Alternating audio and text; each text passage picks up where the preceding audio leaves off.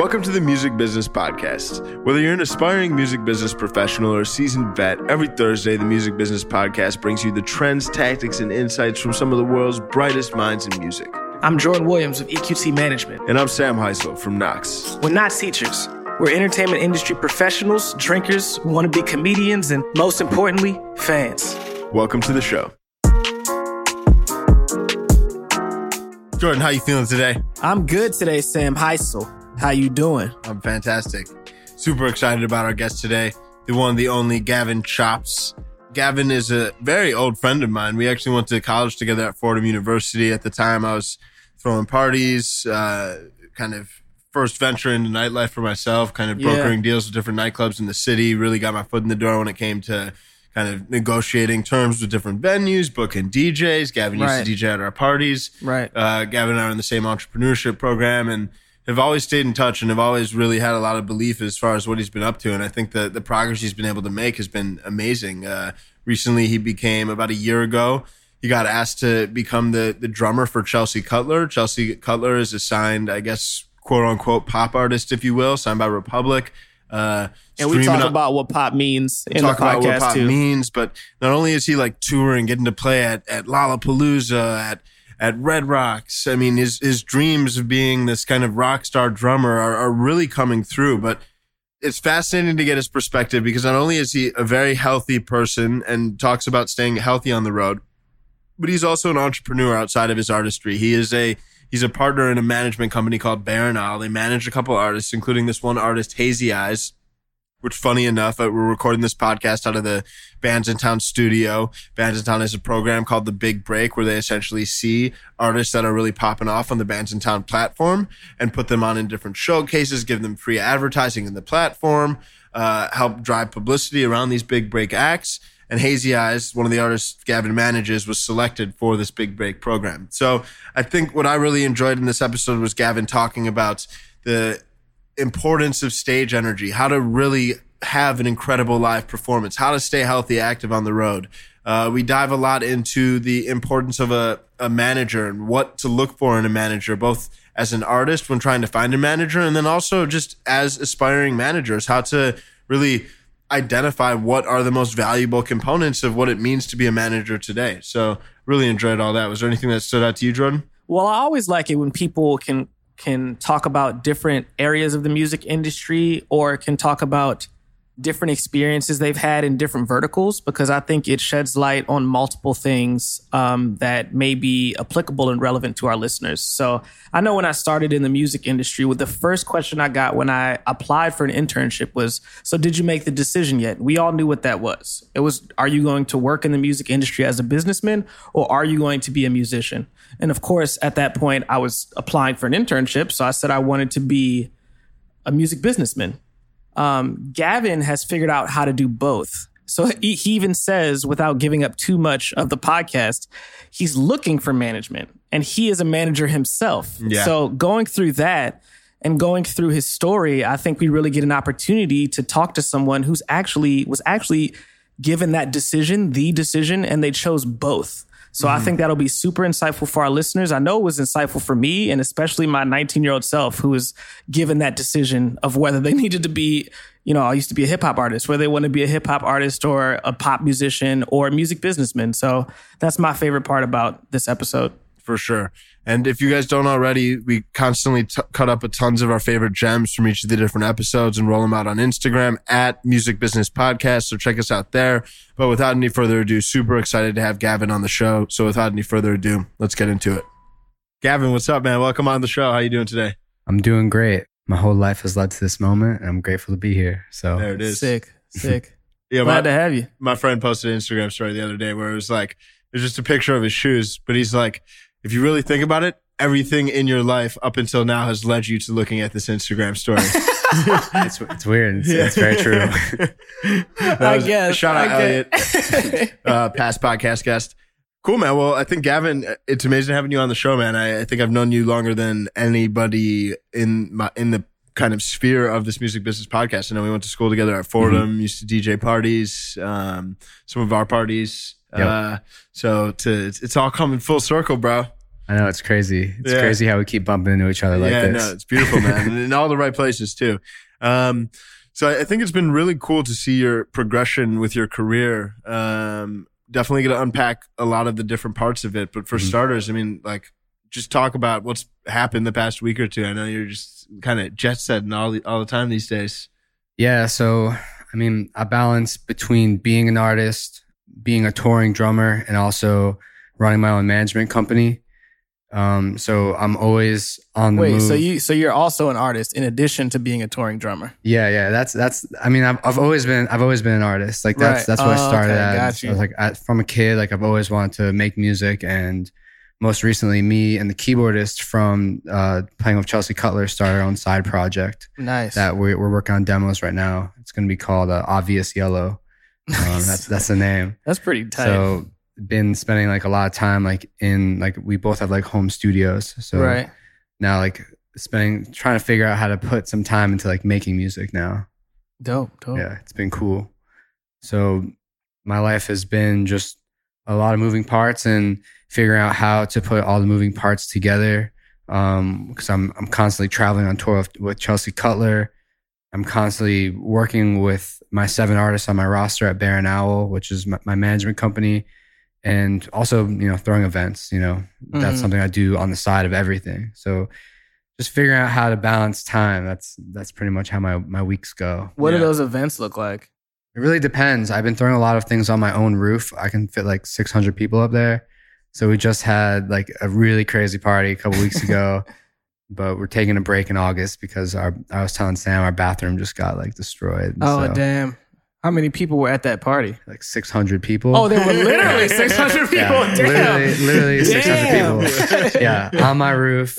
And so like there was a line for like the bathroom, like it was a club, but it was in my apartment. Oh God. It was it All was the girls it was standing ra- at the line. Yeah. it, it was like that. Yeah. It was like that. It was a crazy time. Yeah, it's amazing, man. We're gonna dive into a lot of different things, but for starters, I think uh, just knowing you, I, I recall there was just this massive turning point in your career when you got uh, when you ended up making the transition into becoming Chelsea's drummer. So I'd love. I mean, that story to me is uh, just uh, the perfect story of.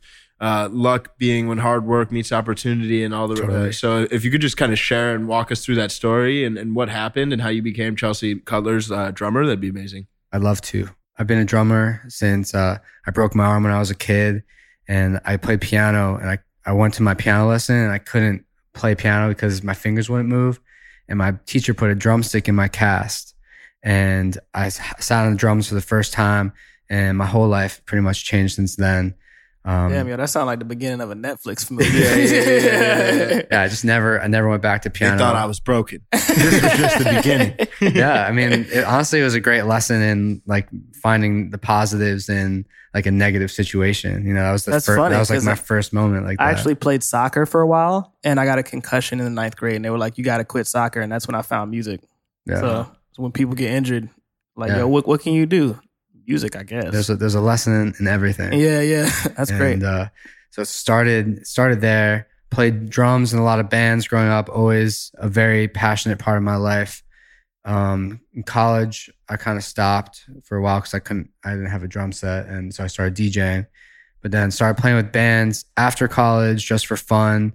Uh, playing like heavy metal bands, really, which is really funny. well, that I'm that'll playing- teach you how to play drums. Yeah, yeah.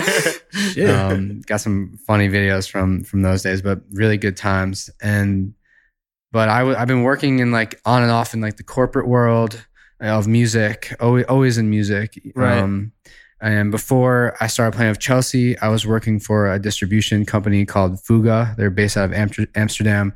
Really awesome company, like pretty much a dream job. Did you ever live there? Did you live there when you worked for them? No, I was I was based in the New York office here Oh, okay. but um, I never went to visit while I was working there, but I saw them when, when I went to visit when I was on tour Oh, in. Amsterdam. Love So, Amsterdam. Yeah, it's a beautiful city. Yeah. I'm going back in October. I'm very excited. Yeah, I'll be there. I'll be there for uh for Halloween. Oh shit! I don't know if they do Halloween, but I Guess you'll find out. yeah.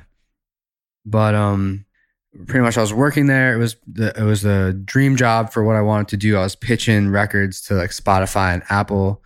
Um, but there was still always like something off inside of me, you know, like I, I knew it wasn't what I was supposed to be doing. I knew I wanted to drum. It was it's it's my biggest passion in life. It's my dream. But I thought I thought it was too late. I thought I missed that boat. And so I I, I wouldn't say I was settling because I was also How old were you at the time? um this was last year. It's been just a little bit over a year since I Oh, started wow. doing this. So every this is like my new beginning. I feel like I was like born again into Right. this uh this life and I'm very grateful. But um yeah, she my so my business partner at Bear and Owl, the management company I was also running at the same time, was interning at uh, Visionary Music Group. And Shout out uh, episode one, Harrison Remler. yeah. and uh, they were looking for a sub drummer for Chelsea's for a couple sh- like small festival shows because uh, her other drummer had to go play with a different band. And so I filled in. I took vacation days from work and went on like my first like tour. And if that was it, if that was like it, and I never played again, like I would have been still so thankful to be like playing shows of that caliber, even though they were still really small. But then they hit me up again to sub another week, like a month later. And uh, I opened up for like Halsey, which was like super cool, playing for like 3,000 people. Damn. Um, And this is the second major yeah. opportunity you've gotten. You se- playing, yeah, you opening second- for Halsey. yeah, Wow. Opening for Halsey with, with Chelsea. And like, I went, I, I kept- went back to work and I was like, I, I don't know if I could, how long I could be here. Like, Yo, this shit sucks, bro. Yeah. I seen the light. yeah, now, now I'm having like, yeah, having that, that first, that first You ever see Halsey? She hot as fuck, bro. I'm out here, bro. I, got, I, got, I can't be in this office, bro. I opened up for a bad bitch last weekend. yo. I, I literally felt like a like a dog dog in a cage, you know, work being at, at the office because I just wanted I wanted that freedom that I had uh, playing drums, that feeling that nothing really else gives me that I get get behind my drum set. And uh, so what happened was uh, pretty much two days before Chelsea was leaving for her first sold out first sold out tour. Like every single day it was sold out. I got a call. I'm literally I'm taking a piss in my office and Theo calls me and he's like, he's like, dude, do you have a second? I'm like, I'm like, yeah, I'm in the bathroom right now. I'm taking a piss. What's up? He's like, all right, I'm, I'm looping in, uh, Lawrence, who's one of her managers. And I was like, oh While shit. you were taking a piss. While I was taking a piss in, in the bathroom, about to leave Can, can, from can you wait 30 seconds? No, I can't wait, bro. Right now. No. And, uh, he hops on the phone. He's like, we're having a little bit of an issue. Chelsea's current drummer can't come on tour anymore. And you're the only other person who like knows the drums. Like, can you, can you come on tour? And I literally, I was like, can you guys give me an hour to think about this? Like, I'm, I'm in my office right now. Uh, I need to like so think this lied. through. No, I'm kidding. I'm taking a piss. I got Yeah. it. Give me an hour. Yeah, I flushed. and and uh, so I called everyone who was like close to me um, for advice. And, and all my best friends were like, this is what you've always wanted in life. Like, go for it. And the only people that were like, don't do it was my lawyer and my mom, who I love so much. And she's looking out for the best, best of me. And, uh, but like, you know, my, my gut was telling me to do it. And I kind of sat in the fetal position in my bed for like an hour, just like thinking it over. And uh, I made that leap of faith and I, I committed. And I went to practice the next day and left for tour pretty much the day after that. And I've just never looked back since. That's amazing. So literally, Damn. you had to you quit your job on like one day notice. I quit my job with one day notice. Yeah. Yeah, yeah, I, yeah. I called my boss and I told her, I was like, I, I like practiced this phone call like so many times because I was so, I've never been more nervous. And I told her, I was like, I got an opportunity that I can't refuse. I'm so sorry. I like, I'm so appreciative of this opportunity to work with you guys. And it's not because I don't like working with you guys, but this is my dream and I have to, I have to do this. Or Well, when you when you put it like that, Yeah, like she's an say? asshole. Yeah, yeah, she's an asshole. She's like, nah, bro, what Yeah. you doing? Yeah. This is my dream. This is my purpose. Uh, Well, you still gotta come at work tomorrow, 9 a.m. She knows what that sounds like. yeah, it was, um, definitely the cra- the, one of the craziest days of my life. There's a couple lessons there that I want to go over. One is that you had a job. Mhm. I know a lot of musicians that they do it full time, which isn't bad, but mm-hmm. they have no source of income outside of doing it full time.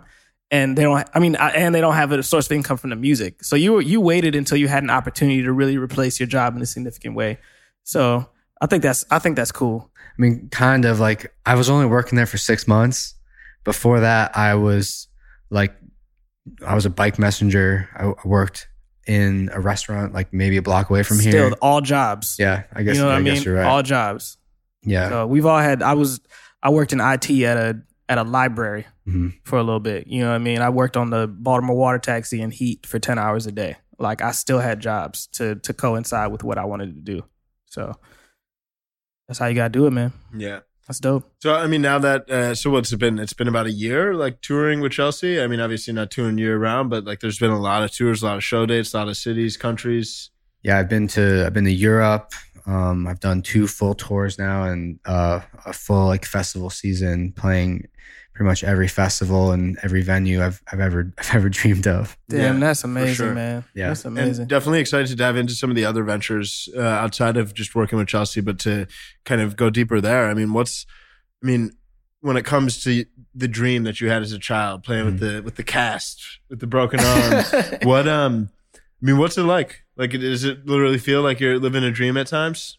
Um, it's really uh, filled my heart with like so much love because it's like I, I as a kid like I really wanted to be a rock star. Like that was that was my dream. Like I I went to sleepaway camp and I played in bands there and played for like the camp and played for my school. Like I've always wanted to be like a, like a rock star and like that's where I feel the most fulfilled and I can really express myself to the fullest extent and now doing it for real and doing it like as a professional.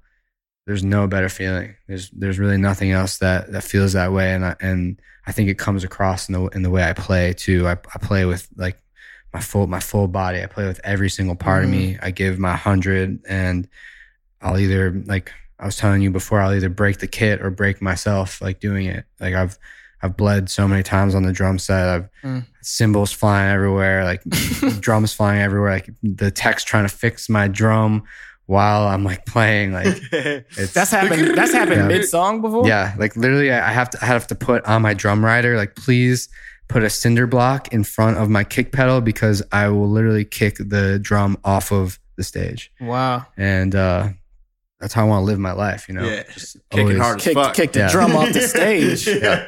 Yep.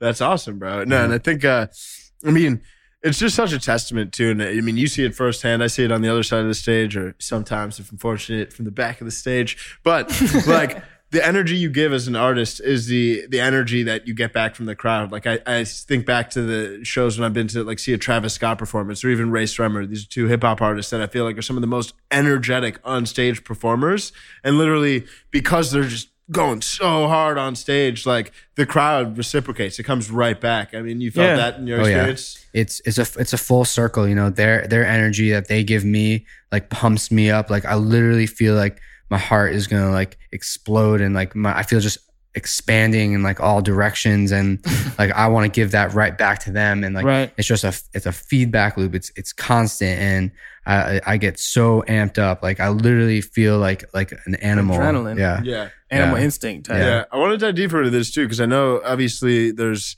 I think uh, across all genres, I mean, you have the creation and performance of the music itself, but then there's this level of like showmanship. Like Mhm. even like, uh, like I know Black Coffee, a DJ that I've done a lot of work with, like he just needs to twist this knob to do this one transition, but like he's putting his whole body into like twisting, and people love it. I also think DJs, um, well, other than Flume, because Flume has a, I'll tell you about that Big a little bit. set, yeah. Yeah, his his performance is like an art piece, but I think a lot of what, at least when I'm into it, it's usually facial expressions from DJs. facial expression, body Right. language. Yeah, it's just exactly. this whole point of showmanship. And I think Right. you were even speaking about this too, because now you're starting to like give drum lessons on the side. And you Yeah. were talking about one of your the guys he saw you playing at a festival. He's a drummer himself, and you told me that like you're not even necessarily teaching him how to play the drums as much as you're helping him find his energy and, and unleash that that animal spirit like on stage. So Totally. can you talk about how, how your showmanship has evolved? And I, I think some of the lessons too that go beyond just drumming would be helpful. Um, I mean, I've always I've always played this way. If you look back at videos of me when I'm like 12 years old, like I've always played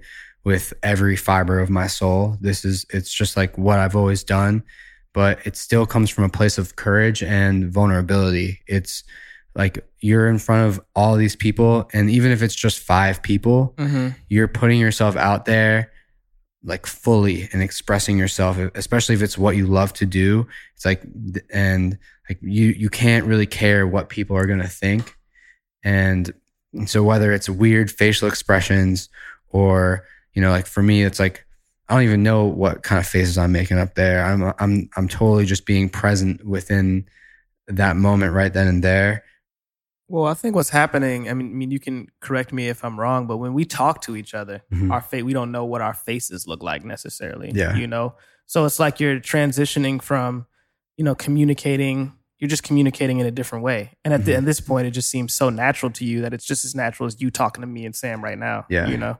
Yeah, definitely. It definitely it feels really natural to me now. Mhm. Um, like I literally like before I, I'm like in that mindset before I even get on the stage. You know, like my like my tour manager and uh, JT who plays keys. They now like like uh it's like they open they pretend to open up like a cage before I run on the stage because like I'm like I'm breathing really heavy. My eyes are like focused, like I'm about to like a, like attack like a like my prey, you know. And like I run out there and I feel more like myself than anywhere else in, in the whole entire world. Like no, I feel it's ineffable how how I feel. I can't really explain it, but I just feel like I'm gonna explode out of like every single like part of my body and trying to teach that to people, like trying to teach how to have that kind of energy is is really it's a per, it's a really personal thing Right. because a lot of people are afraid to express themselves in that kind of a way. So it's like when like when I first started teaching this, I have this new student who who wants to learn how to have that kind of energy like on stage, and I have to. It's more of like we're uh, a conversation. It's like he's coming to talk to me. It's like I'm I'm like a therapist almost trying to trying to open him up. You know, it's about opening up. It's about showing who you really are. And that energy might not look like me on stage. You know, it might it might look different because he's not me. Right. But it's about trying to help him open up and, and express himself and have the courage to to do so no matter what what anyone thinks. hmm There's actually this book, uh, believe it's called Relentless. I can't remember the name of the author, but he was essentially Michael Jordan's trainer, the trainer of all these like elite athletes. And one of the biggest things was being able to like unleash this like animal spirit, competitive energy. And I mean, whether or not it's like competitive in this landscape, it's really just getting in touch with this just super raw energy that lives within all of us. And I think even when you're just in, uh, even in the business side of music, going into a big meeting, a big presentation, it's like you're hyping yourself up, you're Yeah. getting ready, you're feeling like amped, and, and that's when you're going to deliver, and that's when you're going to really kind of transcend like what the ordinary is, right? Mm-hmm. Do you think that has transcended to your career as an artist manager? Hundred percent, hundred percent. I mean, that's why like my, my hat says like be here now. Like I'm constantly writing be here now. I think it, a lot of it has to do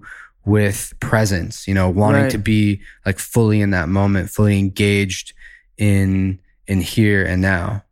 And uh, I think that when I'm on my drum set, that's all I'm thinking about. You know, um, I read this this really great quote like recently that is like when you're with another being's mind, you become that being's mind. When you're doing a task, you become that task.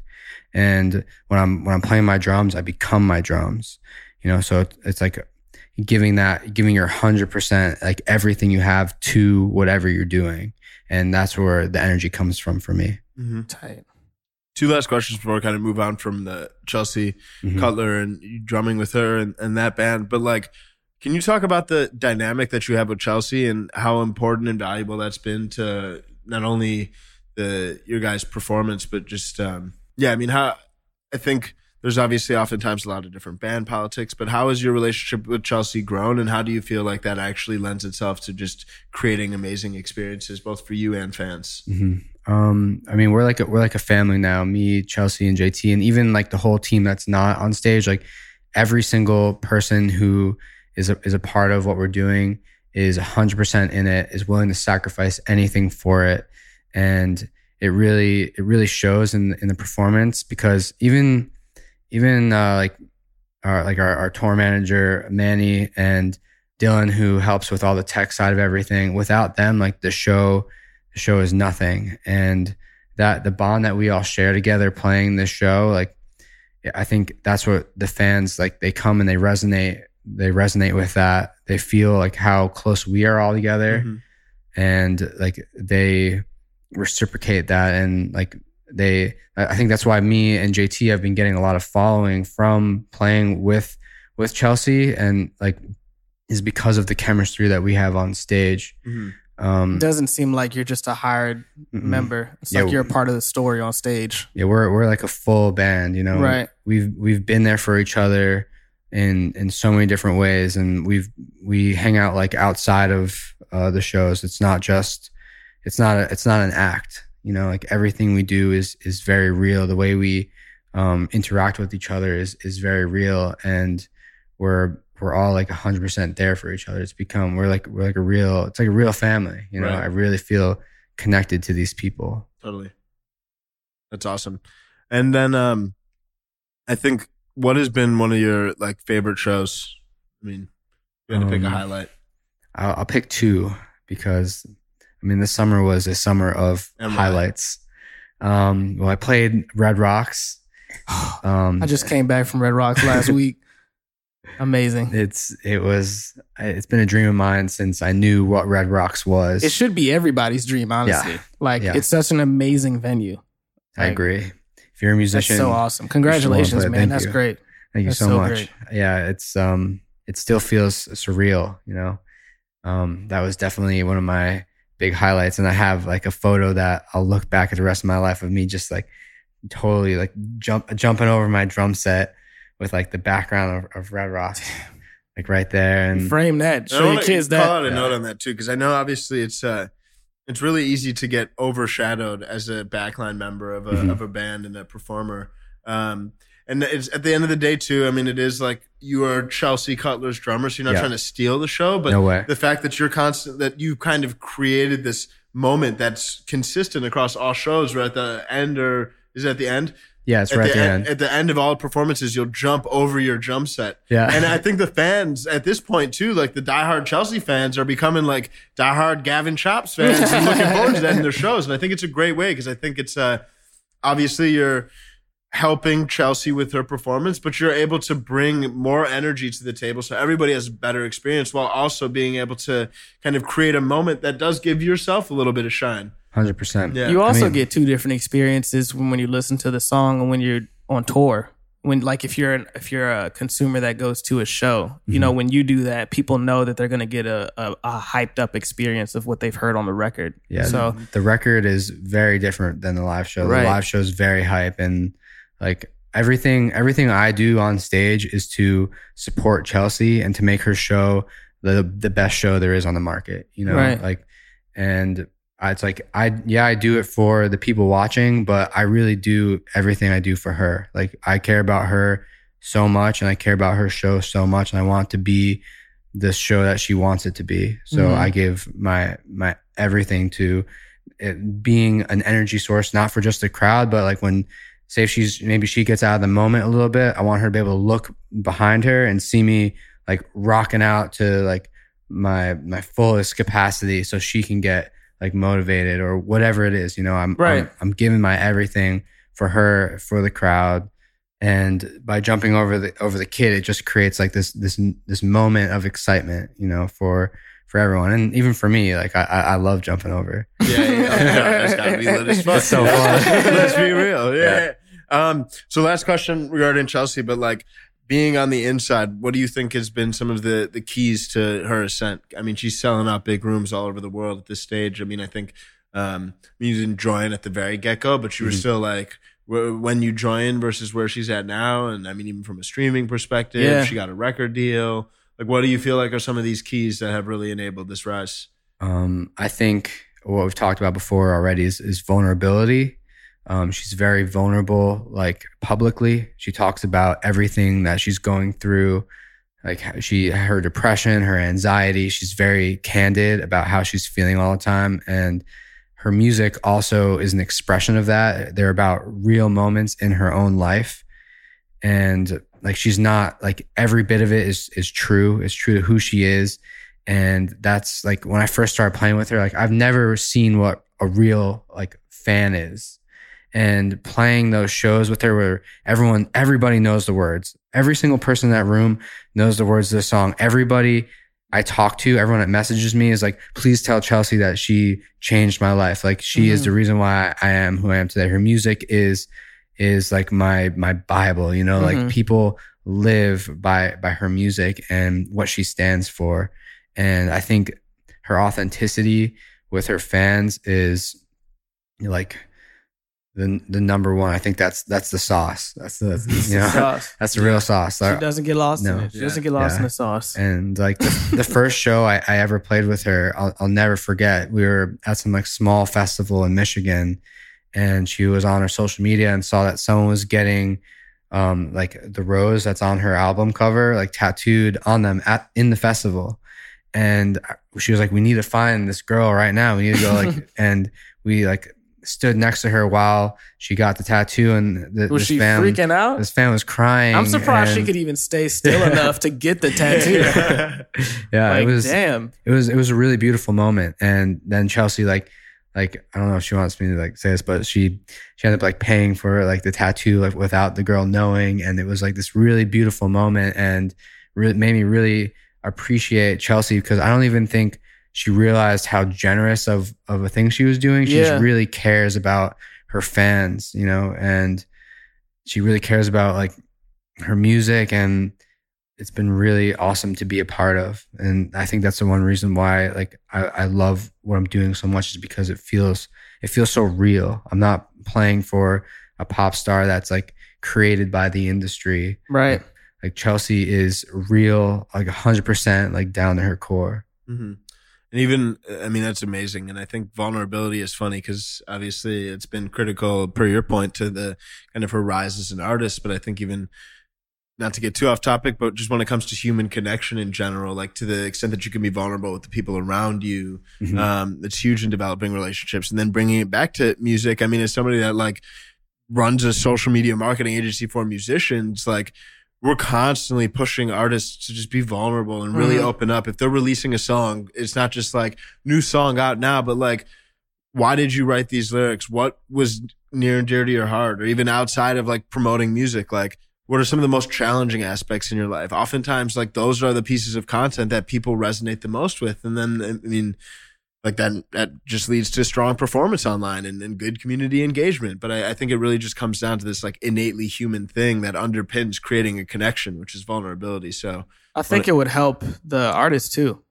Even if it's not necessarily specifically sharing it on social media, but sharing it in general and just bringing to light how they feel, whether it's Yeah. in front of their family or in front of their social media followers and their family, Yeah. or whether it comes out through song, just just putting those emotions, those raw emotions out on the table, I think Yeah. make it easier for the artist to look at and observe themselves too. for sure, So, 100%. Cool. all right. Well, let's shift gears over to to Bear and Owl. I know um, you're definitely on the road a lot, touring with Chelsea, but you're also working a lot while on the road touring with Chelsea, working on Bear and Owl. So, for starters, could you just give us a little bit of context to the listeners about what is Bear and Owl, kind of uh, who's on your roster? Totally. Start there. And your partner. Yeah, my partner Theo. Um, so Bear Bear and Owl, um, we started about three years ago, and it started with me going to Philadelphia to DJ a party, and there was an act that I was opening for. Um, they were called Royalty. They were like some future based duo, and Theo, my my partner at Bear and Owl, um, was managing them at the time and I met him there. And I also met one of the guys in royalty who his name was Tom and started talking with Tom online. He sent me a side project called Hazy Eyes, which I fell in love with. And I was like, I want to work on this project. Like, this is super cool. And he was like, I'm down, but my, my manager Theo is also working on it. I would love for you guys like to meet. And so Theo came into the city like a couple of times. He was, he was 18 when I met him. So you reached out to just rewind a little bit. You reached Yeah. out to the artist and was like, Um, "Bro, Yeah. this is dope. I Mhm. want to work with you." No Yeah. shit's hot.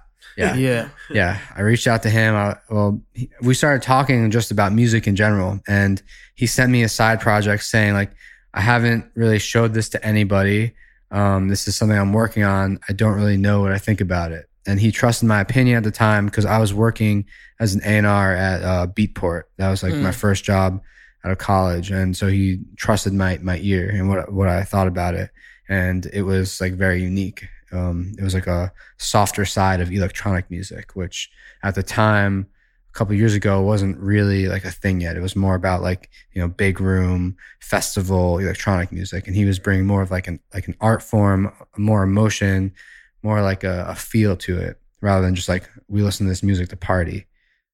Do you think that um, just because I know people that listen just really want to get inside the heads of A&Rs, Mhm. that's like a big thing. Um, do you think that you tend to slide towards a certain genre or type of music, or is it sort of like you know how it just affects you as a person? Like, what are is it a feeling? Like, what what caused you to reach out to?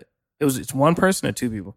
Um, it it was it's one person, but he was in a group at the time of two people that Okay. he's no longer a part of because we made him focus on Right. the solo project. So how do you know like I got to reach out as opposed to just like, hey, this song is pretty cool.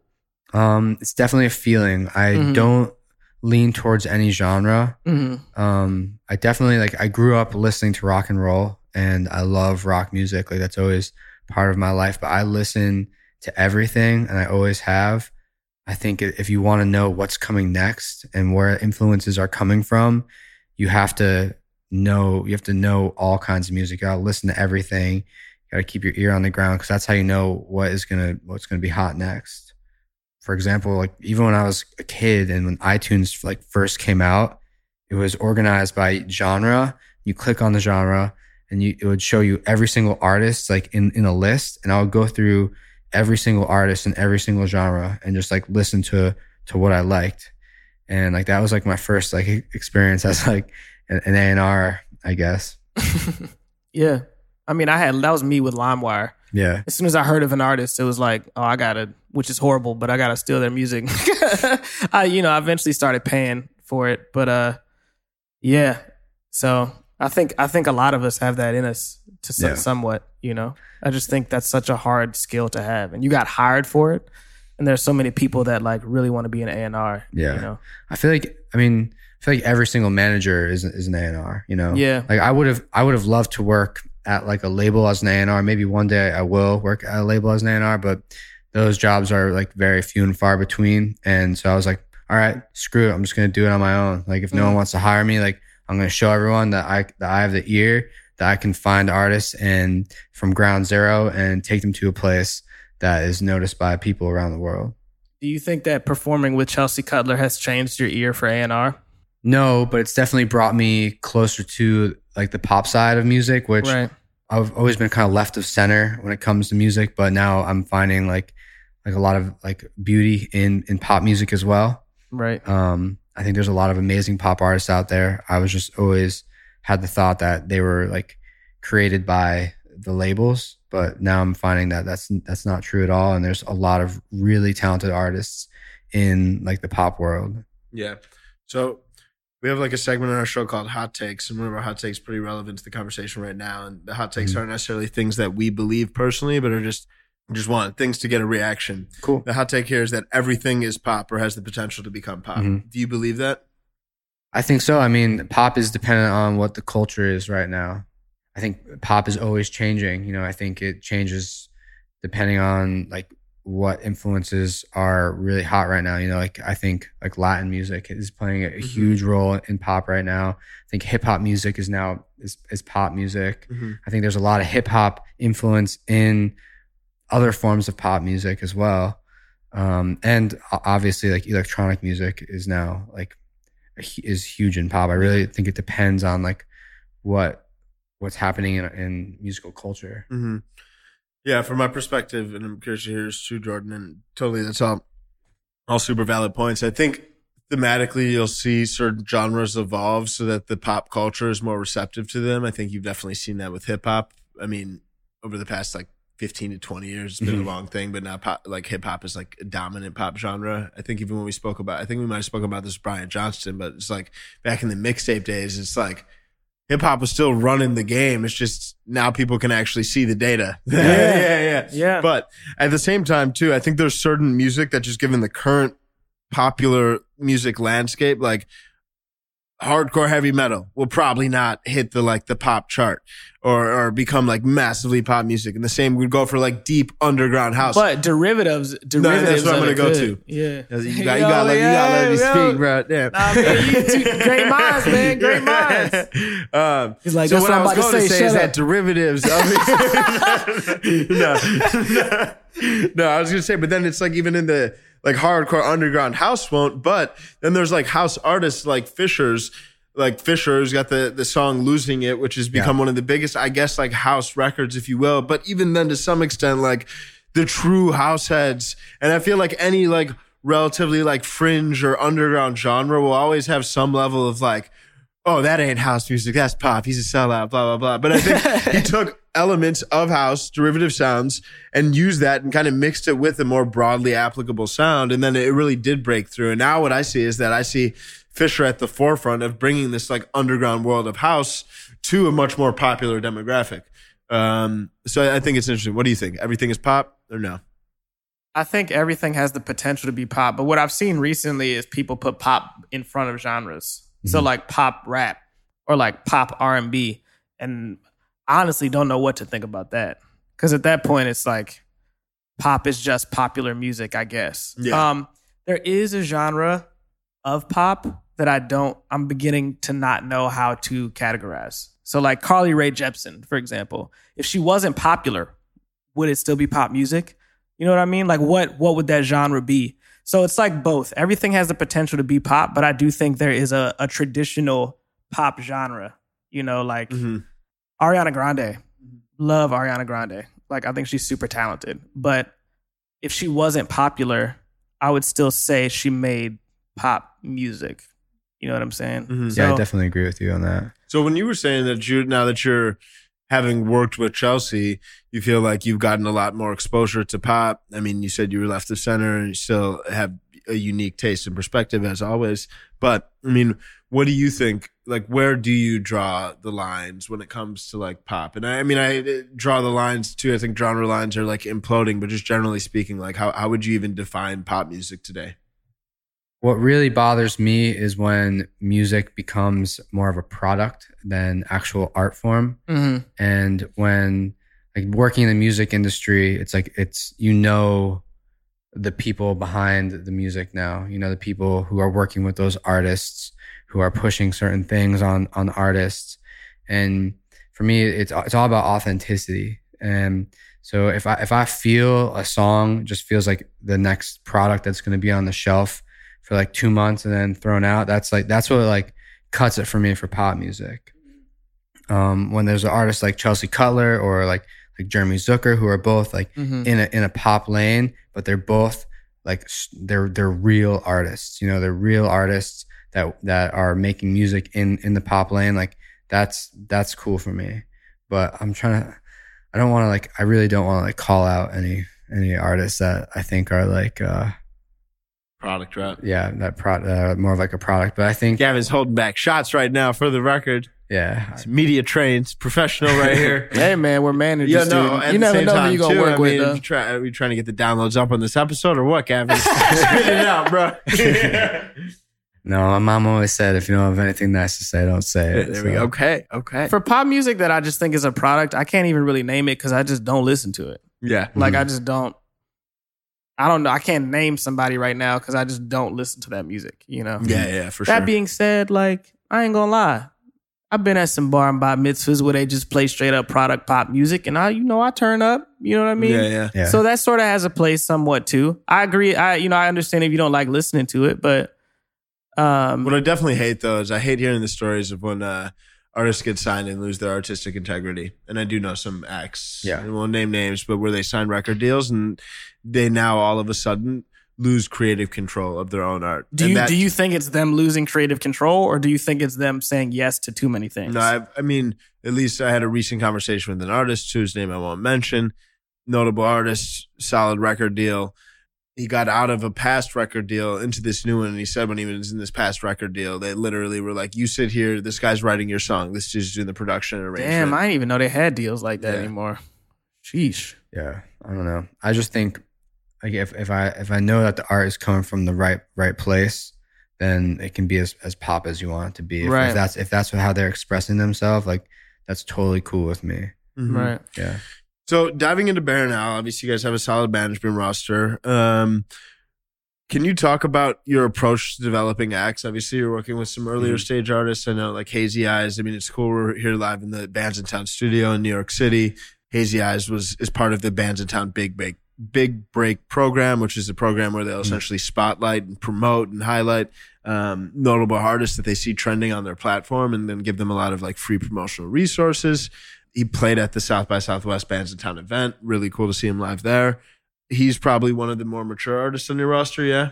Um, definitely. Yeah. So, I mean, can you just speak to your perspective on and, and your approach to developing acts and, Mhm. and trying to kind of help build sustainable careers? Totally. Um, we've all of our artists have been from ground zero. We haven't picked up any artists that have had steam. We the way we look at it is we're we're trying to start the car for all these artists. You know, their cars aren't driving. They're it's like we have to. We're constantly pushing for momentum to build. You know, this year for us has been about we're calling it the year of fans. Is trying to build their fan bases because they're like a lot of our artists have are doing well on streaming, but um they don't have like the, the strongest of fan bases yet. So that's what we're doing right now. But we have seven artists. Um, Blood Cultures, which is a band. They they are like anonymous. They have a really cool message that's about like the music and not not about them. Um, they're based out of Brooklyn. We have Hazy Eyes, who is a producer. He produces pop records. He's pr- produced for Chelsea Cutler and Quinn XCII with the song Flare Guns and also does his own his own project. Then we have um, OTR, who is more of a, a traditional electronic artist, making really but his music is very like nostalgic feeling. He's our first like major label artist. We haven't signed the Astralwerks, which is a part of Capitol. Um, we recently signed two singers, Mike Koda and Rayami, who are our next development projects.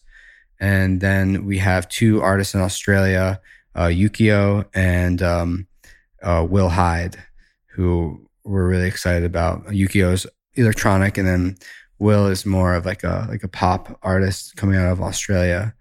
And the four of us on, on my team, we we consider ourselves like a hive mind, and we all like we all have different specialties, but we all work together on everything across everything. So like if, if an artist has a question about anything, they one of us is going to answer all the time. So I think that's that's definitely been one of like our things that makes us unique is our ability to like work together on everything rather than have like real specialty roles. Like when when someone's like, "What do you guys? What what do each one of you do?" It's like it's like we kind of just we all we all do everything.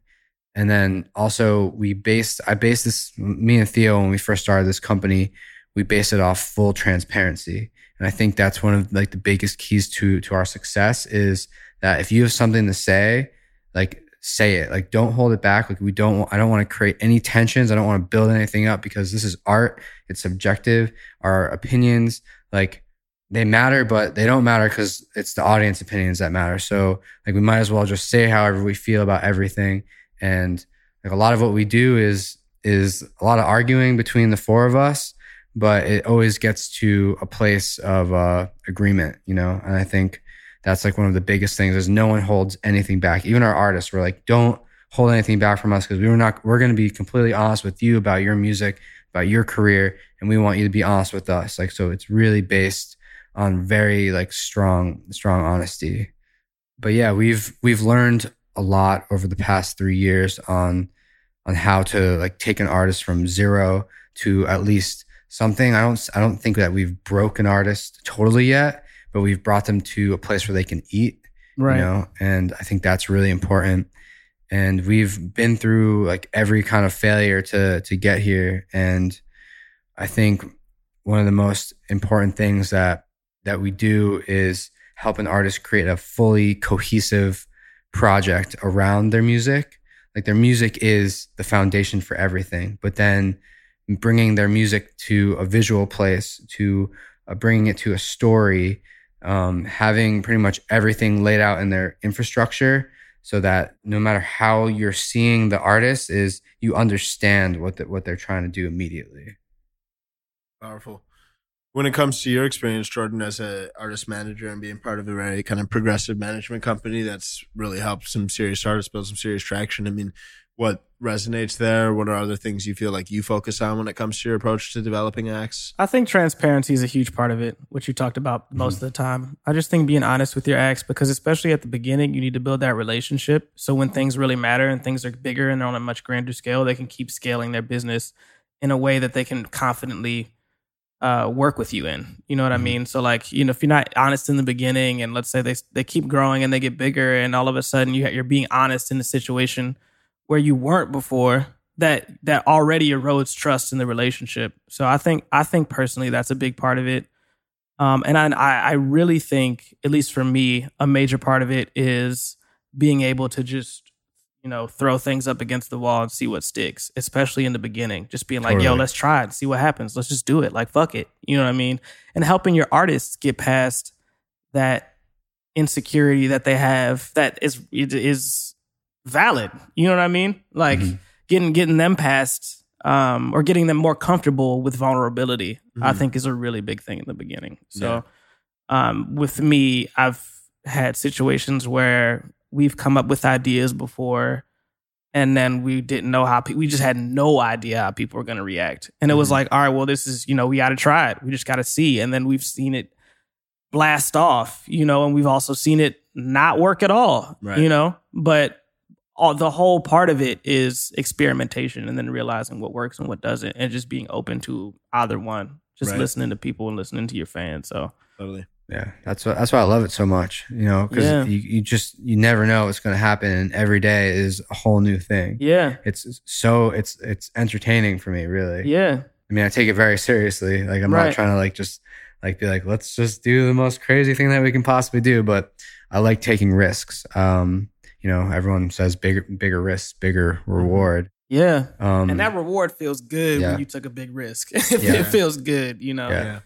This is a question for both of you guys, and we'll start with you, Gavin. But I think uh, tons of managers, tons of management companies. Um, I mean, obviously, I mean, management is a lot like dating. You want to find somebody that really like fucks with you heavy, has like deep belief in your ability as an artist. So I think that's definitely a factor to keep in mind. But both from the the artist perspective and the the management company perspective, what do you think are the most the what do you think makes a management company most valuable today?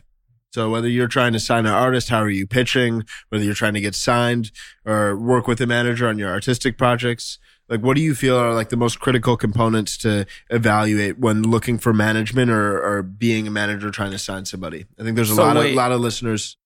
As an artist or this is as both a manager. sides. Oh, This is both sides of the. I mean, ideally, interests are so aligned, but I'm just saying, what are some of the the key factors uh, or kind of like impact levers that a Mhm. manager should be pulling in order to really help the the career thrive? Because I think there's a lot of like a people that are listening that either want to be managers or there's emerging artists, aspiring artists that are looking for management. I'm just curious your perspective on like what actually is valuable that you should be evaluating in that landscape. Um, I mean, we've already touched upon one, which is trust and transparency. As I mean, I'm also like I'm a manager, but I'm also currently looking for a manager and like Mhm. interviewing different people for my own projects. So you literally have both sides of Yeah. the equation right now. uh-huh. yeah, I'm literally like interviewing people like as we speak, Wow.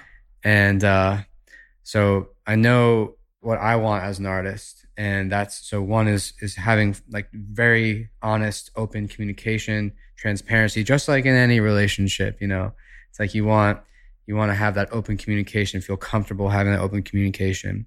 You want someone to be fully on board. You want someone giving your like you want your manager to be in it a hundred percent the way you are about your project. You know, Mhm. if they're not fully engaged, if they're not pretending like they are also the artist, Right. like it's like why it's like why are you here? Mhm. Um, so those are two things. Also, I think connections are really important. You know, this music business is based off. It's really based off who you know. Yeah. Um, it's a big who you know business. So if your management company has the connections in the right places, where I mean, it's different for every artist. So depending on the genre, depending on what your goals are, if the manager has those connections that's needed for the project to grow, um, I think that's that's really uh, an important thing to have. But those those don't happen like immediately. You know, you need to work for those Mhm. Mm-hmm. like we've worked we've worked tirelessly to for the connections and the friendships that we have and Mm-hmm. and also you you want to make sure that they're they're in it for the for the right reasons. You know, there's a lot of shadiness that happens in the music industry, and it's really sad to see like an artist get like fucked over by, Right. by, their Right, right, manage- right. by their management. So especially by management, because that's supposed to be your first line of defense. Mhm. exactly. You know, Yeah. So I mean, that's that's why I, like I think my position is so valuable in my company is because my artists feel safe knowing that I'm also like an artist as Right. well, and they know that like I would never let anything happen to them because Right. Because I w- I just I just wouldn't I would, I would never because I wouldn't I You wouldn't take it anyone do personally. Yeah, I take it very personally. yeah, I'm an artist first. Business means nothing to me. Like I'm in this for the music, hundred percent. If I do this, I do everything I'm doing for free. You know? Mhm. They and they know that. So that I think those are some of the most important things. dope. Any thoughts from your perspective, Jordan? Um, I think if you're an artist looking for a management team, if you're looking for a manager or a team, I guess I'll say both. If you're looking for a manager, you have to, um, and I think J. Cole's manager said this: you need a manager who's going to run through walls for you. You Mhm. know, um, that's just going to be able to go that extra mile and show you that you have more potential than even you thought you did. You know, I had a call with one of my clients the other day. The only the only purpose of the call was, hey, this is getting big. Like I want you to realize where your career is headed. And I'm not saying that you need to work more or work less. I'm not saying that, but I want you to be realistic now about where your career is. Cause to them, it's like, yo, I made this shit in my bedroom or I made this shit at a friend's place. So sometimes you have to show them the potential that they don't even know they have. I think that's one big thing. Yeah. I think another one is what are your manager's values? So like does the manager value uh, work life balance, even personal things? Does the Mhm. manager value, you know, your live performance over your songwriting, even, you know, um, and making sure that aligns with your goals as an artist. So if if, an, if, an, if an artist comes to me and is like, this is what I want to do with my career, and I have some, and this is not somebody I've already managed. This is somebody who comes to me Mhm. this is what I want to do with my career. You know, what do you think? And I'm like, hey, man, I actually think, you know, based on what you've told me, I think you should do this. And at that point, you've started the relationship with a disparity. Right. So it's like, should we even work together, even if we want to? Mhm. You know, there are a couple of artists that I would manage in a heartbeat right now. I just know it won't work out. Right. You know, like Yeah. I, I love their music. I really believe in them. I'll work for them for free. Like I'm at the point, but it's like our values are just different as artists and as manager, um, and what he's into. I just Mm-hmm. know that I, you know, it's just different than who I am. So Right. I think making sure your values align.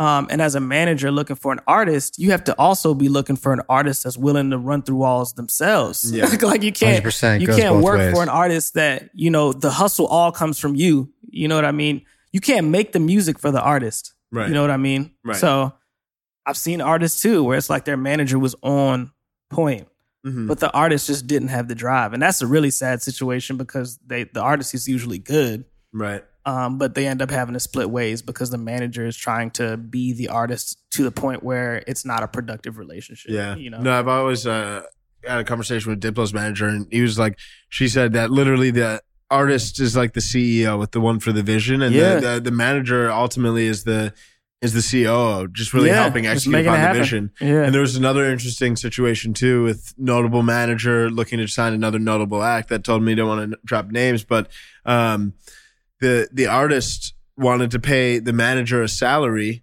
and the manager is a very notable manager, and he's like, no chance. I'm not taking a salary. Like I operate off commission here. That's the way this works. And then the artist was like, okay, well, you better bring me money.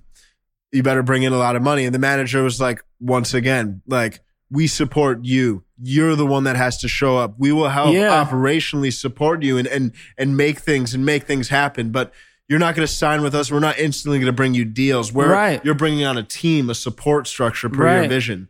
So, um, it was interesting. They ended up not necessarily working together, but they actually, the relationship they developed, given the fact that that manager was just so upfront and transparent about, I mean, same transparency that we've just been speaking to, uh, has ended up creating this very, very strong, trustful relationship. right. Um, and I, I found both those sides to be really fascinating. yeah. And also connections.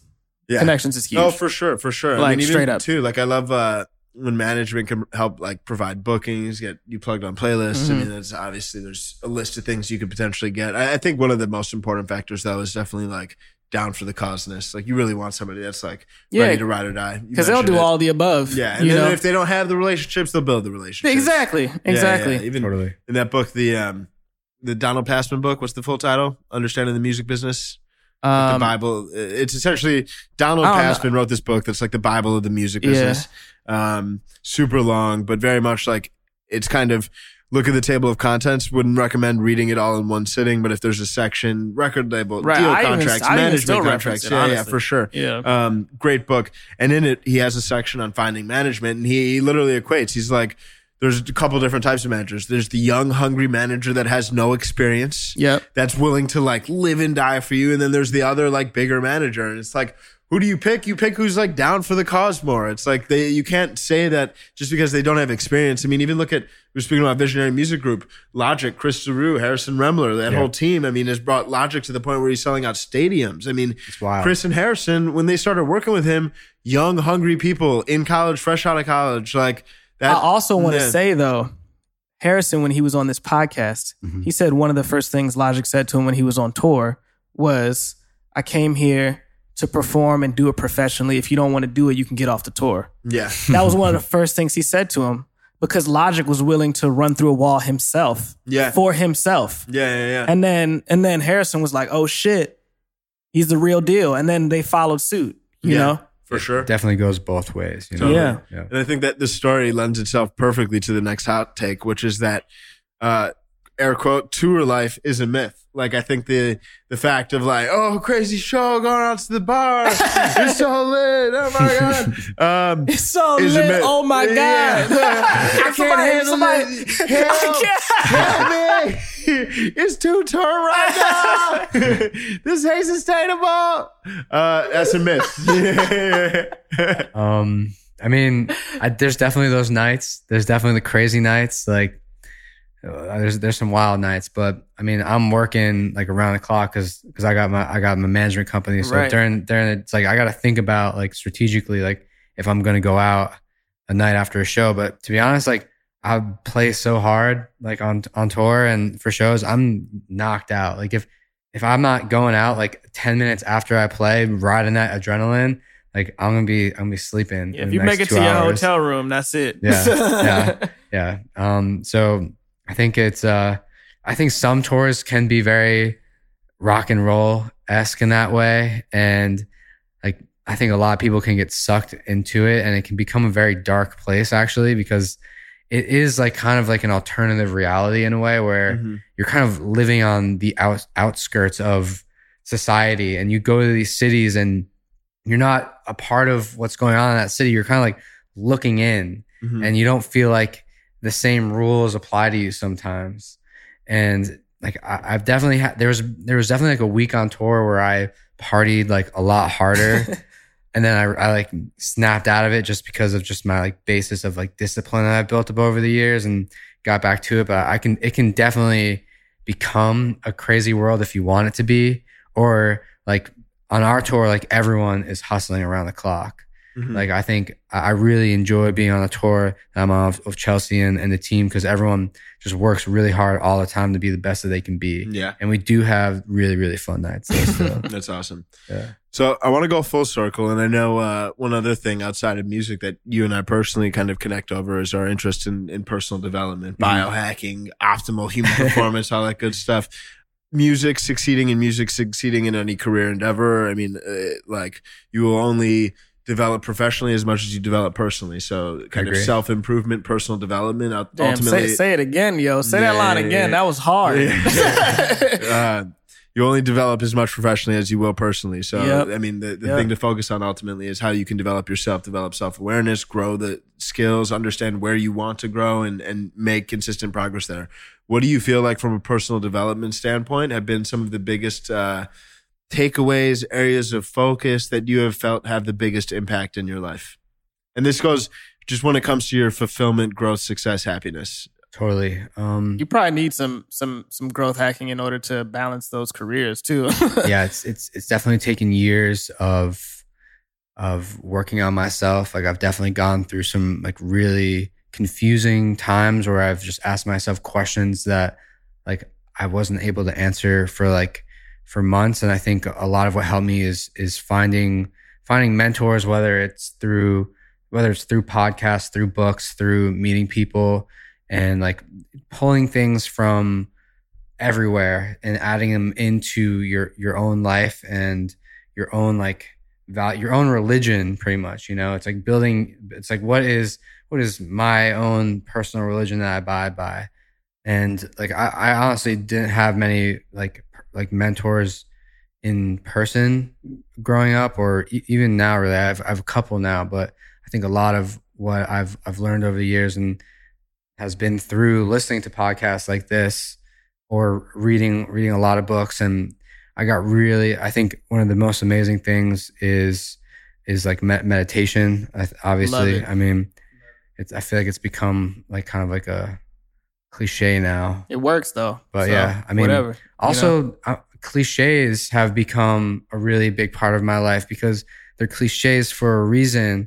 and like, I, instead of like ignoring them, being like, being like, surround yourself with good people, you know, like work, practice makes perfect. Like all these things people just kind of ignore, but I've taken them to heart Mhm. and I found I found that they're, they're real things. They are they are real things. Like I've surrounded myself with some of the best people in the world, and because of that, like I've seen success. And I have people to, to lean on when I'm in a bad place, and like practice makes perfect. It's like every day, like I'm I'm working on myself, whether it's physical, like like working out, whether it's practicing my drums, whether it's it's trying to get better at my time management. You know, it's like. I'm constantly it's like I've created life as a as a practice, you know. It's like not only is am I focused on expressing myself in art, I'm expressing my, my whole my whole life is art. You know, I'm, I want to make a masterpiece and like each day is a new chance to improve upon everything that I've that I've been working on.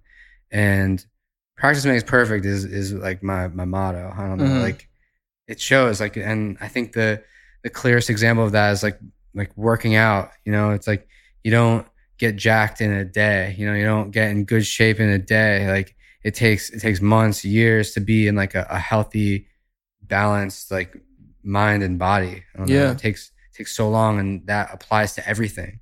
Everything takes longer than you think it will. Yeah. Um, Especially in the artist management game, yeah. you know? and everything in life, man. Mhm. Yeah. Yeah, well, amen, brother. Thank you so much for coming on the show today, Gavin. It's been a, a pleasure and an honor to have you on the show, but also just to see your ascent, man. I know you've accomplished a lot given your young age, but I think you, we're still at the tip of the iceberg, bro. So can't wait to see what's next. Thank you so much for having me. I'm, Yeah. I'm really thanks for coming to be out, here. man. Super Yeah. fun. Thank you. So, Gavin, incredible guest, super authentic person too, man. I think just the awareness he has, the self awareness he spoke about, the notion of being here now. I think he's a, a very mindful person and applies this notion of personal development, mindfulness into the foundation of his his success and, and rising success as a professional in the music industry, both on the artist side and the business side. So I really enjoyed seeing how that that mindfulness and that leaning into personal development has really lended itself to a lot of momentum in his career. Would you would you like? Well, one thing he has to do with his multiple careers is that he has to compartmentalize. So I think in order to do that and be successful at it, like he's done, you do have to be very aware of your career and how that affects your artist careers. And you just kind of have to keep your hand on the pulse of so many different things. So I think his composure was really impressive during the podcast, just because if it was me, I'm not gonna lie, I'd be stressed out all the time. It'd be like I'm on tour, I'm at Lollapalooza, I'm at Red Rocks, but I also have to keep my hand on the pulse of these artists that I work for. And it seems like he's been able to do it and still accomplish that work life balance, so compartmentalize in a way where he's not constantly stressed out. Yeah. So um, I know that was really beneficial for me because I don't have multiple careers and I do have a problem with work life balance. So him just seeing seeing him just go at it in such an organic way and keep his poise and composure when talking about it, I thought was really impressive. for sure. Well, thank you so much, Gavin. And then, of course, thank you guys for listening, tuning in. Really appreciate the support. Uh, so grateful for this community. Hit us up on Instagram at Music Business Podcast. Let us know if there's any guests, what you're liking, what you want us to do more of, what you don't like. Uh, we really appreciate all your opinions and love the fact that we're able to grow together. So, uh, thanks again. See you next week, or Thank you, you'll hear our voices again next week. Yeah. We'll be back.